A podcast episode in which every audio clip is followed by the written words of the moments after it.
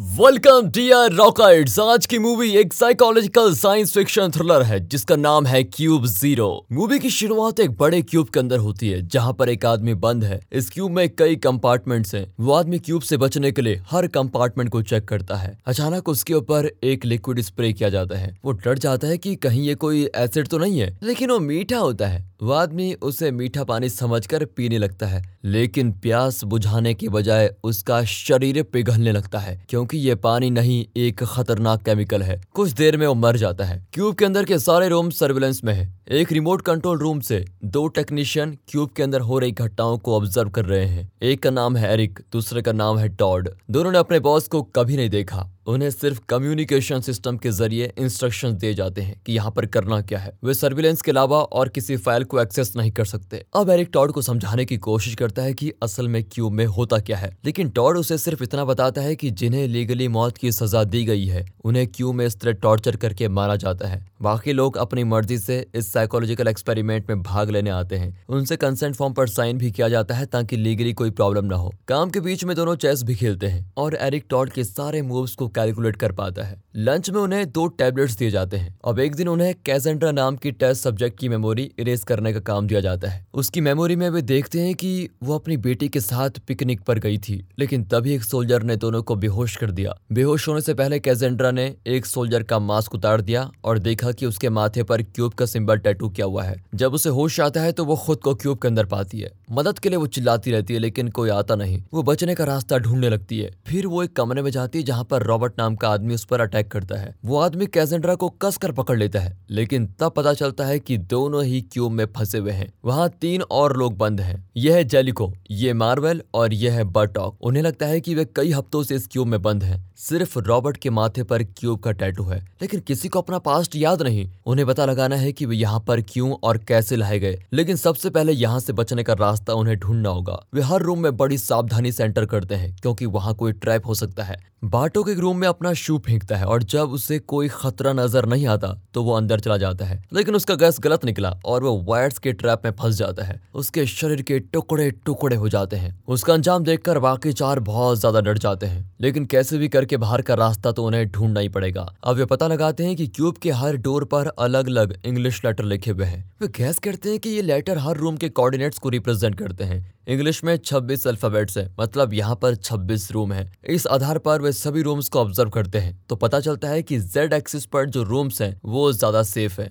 अब control room में Eric ये जानने के लिए बड़ा बेचैन होता है कि क्यों में इन लोगों को क्यों कैद किया गया है। वो टॉड को चेस के मूव सिखाने के बहाने, उससे इन्फॉर्मेशन निकालने की कोशिश करता है। पर टॉड सिर्फ़ इतना बताता है कि क्यूब के तीसरे एक्सिस पर एक एग्जिट है। वो ज़्यादा डिटेल्स नहीं बताता। तभी एरिक नोटिस करता है कि कैजेंड्रा का कंसेंट फॉर्म वहाँ पर है ही नहीं। मतलब कैजेंड्रा की मर्ज़ी के बिना ही उसे ज़बरदस्ती इस एक्सपेरिमेंट का हिस्सा बना दिया गया। उन्हें एक न्यूज़पेपर मिलता है, जिससे पता चलता है कि कैजेंड्रा एक पॉलिटिशियन है। इससे साफ़ ज़ाहिर होता है कि यहाँ क्रिनमस को ही नहीं बल्कि इनसेंट लोगों को भी कैद किया जा रहा होता है। तभी उनके बॉस का कॉल आता है, जो बताता है कि तुम्हें ओवेन नाम के आदमी का एग्जिट प्रोसीजर पूरा करना है। ओवेन इनका एक्स कलीग है, जो एक टेस्ट के लिए वहाँ पर लाया गया था। अब एग्जिट प्रोसीजर के लिए टॉड एक यस और नो बटन वाली मशीन को रेडी करता है, जिस पर कैमरा भी फिक्स किया गया है। ओवेन क्यूब के एग्जिट के पास पहुँचता है तो उसे मोटे मोटे चेन्स ट्रैप कर लेते हैं। इस सिचुएशन में टॉड उसका नाम पूछता है तो वो अपना नाम ठीक बताता है। ये सुनकर टॉड यस बटन प्रेस करने जाता है। लेकिन जब टॉड अगला सवाल पूछता है कि क्या तुम भगवान में विश्वास करते हो, इस पर ओवेन को याद ही नहीं होता कि उसे भगवान पर विश्वास है भी या नहीं। यानी उसकी मेमोरी मिट चुकी है। इसी वजह से टॉड नो बटन प्रेस कर देता है और ओवेन के चारों ओर आग लग जाती है। वो स्पॉट पर ही जलकर मर जाता है।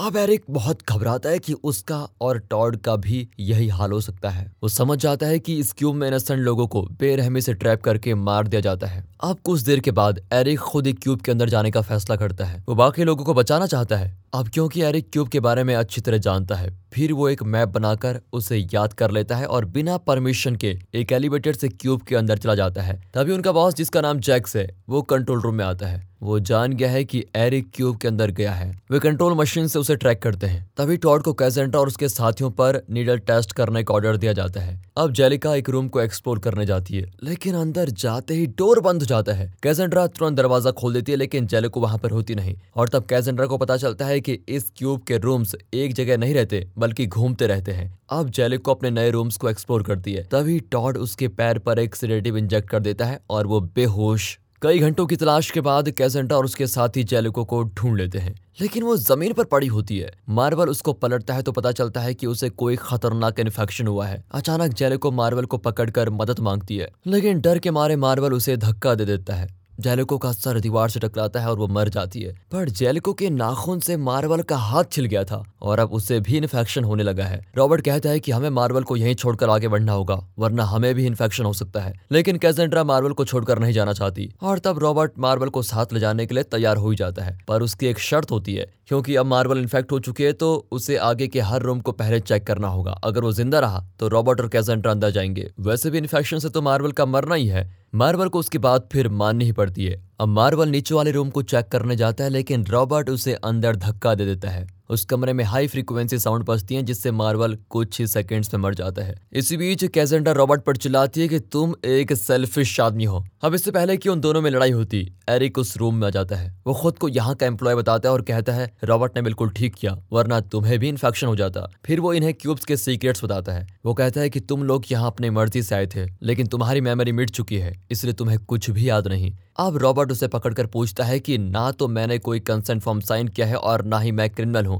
फिर मुझे यहाँ पर क्यों लाया गया है? लेकिन असल में रॉबर्ट को अपना पास्ट लाइफ बिल्कुल भी याद नहीं होता। तभी कैजेंड्रा एरिक से अपनी बेटी के बारे में पूछती है। वो बताता है की मैंने उसे तुम्हारी मेमोरी में देखा था। अब ये सुनकर तो कैजेंड्रा अपना आपा खोकर उस पर अटैक कर देती है। पर रॉबर्ट उसको रोक लेता है और कहता है की यहाँ से बचना है तो एरिक का ज़िंदा रहना ज़रूरी है। एरिक माफ़ी माँगता है और प्रॉमिस करता है की वो इन एग्जिट तक ज़रूर पहुँचा देगा। दूसरी ओर जैक्स के आदमी एरिक की लोकेशन ट्रैक कर लेते हैं। जैक्स कहता है कि उस रूम के सारे कोऑर्डिनेट्स मिटा दो और हर तरफ़ ट्रैप सेट कर दो। इस तरह उन्हें कमरे में लॉक करके जैक्स दीवारों को इलेक्ट्रीफाई कर देता है। लेकिन अचानक पावर कट होने की वजह से वे क्यूब को देख नहीं पाते। दरअसल टॉर्न ने अपना इरादा बदल लिया था और उसने इस खतरनाक ऑपरेशन को रोकने के लिए पावर कट की थी। इस वजह से सारे ट्रैप्स डीएक्टिवेट हो जाते हैं और सब कुछ रिसेट होने लगता है। अब इन्हें दस मिनट का टाइम मिल जाता है और उसके अंदर ही इन्हें बचना होगा। दस मिनट बाद इस जगह का स्टेलाइजेशन शुरू हो जाएगा और टेम्परेचर बहुत ज़्यादा इंक्रीज हो जाएगा। एरिक भी रियलाइज़ करता है कि टॉर्न ने उनकी मदद की है। वो अपनी वॉच पर दस मिनट का अलार्म सेट करके इन्हें एग्जिट की ओर लेके जाता है। अब जैक्स को पता चल गया है कि टॉड ने ही पावर कट की थी। वो पनिशमेंट के तौर पर टॉड को मार डालता है। फिर वो रॉबर्ट के माइंड को एक्सेस करता है, जिसमें उसने एक चिप इंजेक्ट किया था। अब रॉबर्ट वही करता है जो जैक्स चाहता है। रॉबर्ट एरिक और कैजेंड्रा को मार डालना चाहता है, लेकिन एरिक और कैजेंड्रा मिलकर उस पर अटैक करके आगे बढ़ते हैं। वो किसी तरह एग्जिट रूम तक पहुँच जाते हैं, लेकिन वहाँ रॉबर्ट उनका वेट कर रहा होता है। वो एरिक को खत्म करने की कोशिश करता है, लेकिन कैजेंड्रा उसे एक शार्प ऑब्जेक्ट से मार डालती है। फिर एरिक और कैजेंड्रा एग्जिट की ओर भागते हैं और उसके तुरंत बाद क्यूब का स्टेलाइजेशन शुरू हो जाता है। दोनों पानी में स्विम करके एक झील के बीच बाहर निकलते हैं, फिर वो जंगल में भागते हैं। ये बिल्कुल वैसा ही जंगल है जो कैजेंड्रा की मेमोरी में था। जैक्स के सोल्जर्स इन्हें चेस करने लग जाते हैं। वेरी को पकड़ लेते हैं और उस पर सिडेटिव इंजेक्ट करते हैं। लेकिन बेहोश होने से पहले वो सोल्जर्स को रोकने की पूरी कोशिश करता है, ताकि कैजेंड्रा बच निकल सके। जब एरिक को होश आता है तो वो एक सर्जरी रूम में होता है। जैक्स बताता है कि तुम पर एंटी नेशनल होने का इल्ज़ाम लगा है और तुम इस एक्सपेरिमेंट के कंसेंट फॉर्म पर साइन भी कर चुके हो। फिर जैक्स उसको एक कंसेंट फॉर्म भी दिखाता है, जिस पर एरिक का साइन है। लेकिन एरिक को याद ही नहीं होता कि उसने किसी फॉर्म पर साइन भी किया है या नहीं। अब एक सर्जन एरिक के ब्रेन का ऑपरेशन करता है। ऑपरेशन के दौरान एरिक को सपना आता है कि कैजेंड्रा अपनी बेटी के साथ है और उसे बता रही है कि एरिक एक सुपर हीरो था। फाइनल सीन में दिखाते हैं कि एरिक अब मेंटली डिसेबल्ड हो चुका है और उसे क्यूब में बंद करके रखा गया है। वहाँ कुछ नए लोग आते हैं जो जाने अनजाने में इस एक्सपेरिमेंट का हिस्सा बन गए हैं। एरिक उन्हें बार बार इस रूम का कलर बताता है और कहता है कि मुझे किसी और कलर के रूम में लेके जाओ, प्लीज़। और दोस्तों, इसी के साथ ये मूवी यहाँ पर खत्म होती है। तो दोस्तों, मूवी थोड़ा अलग थी। कैसी लगी आपको? वीडियो अच्छी लगी हो तो लाइक कीजिए, चैनल को सब्सक्राइब। मिलता है अगली वीडियो में, तब तक के लिए,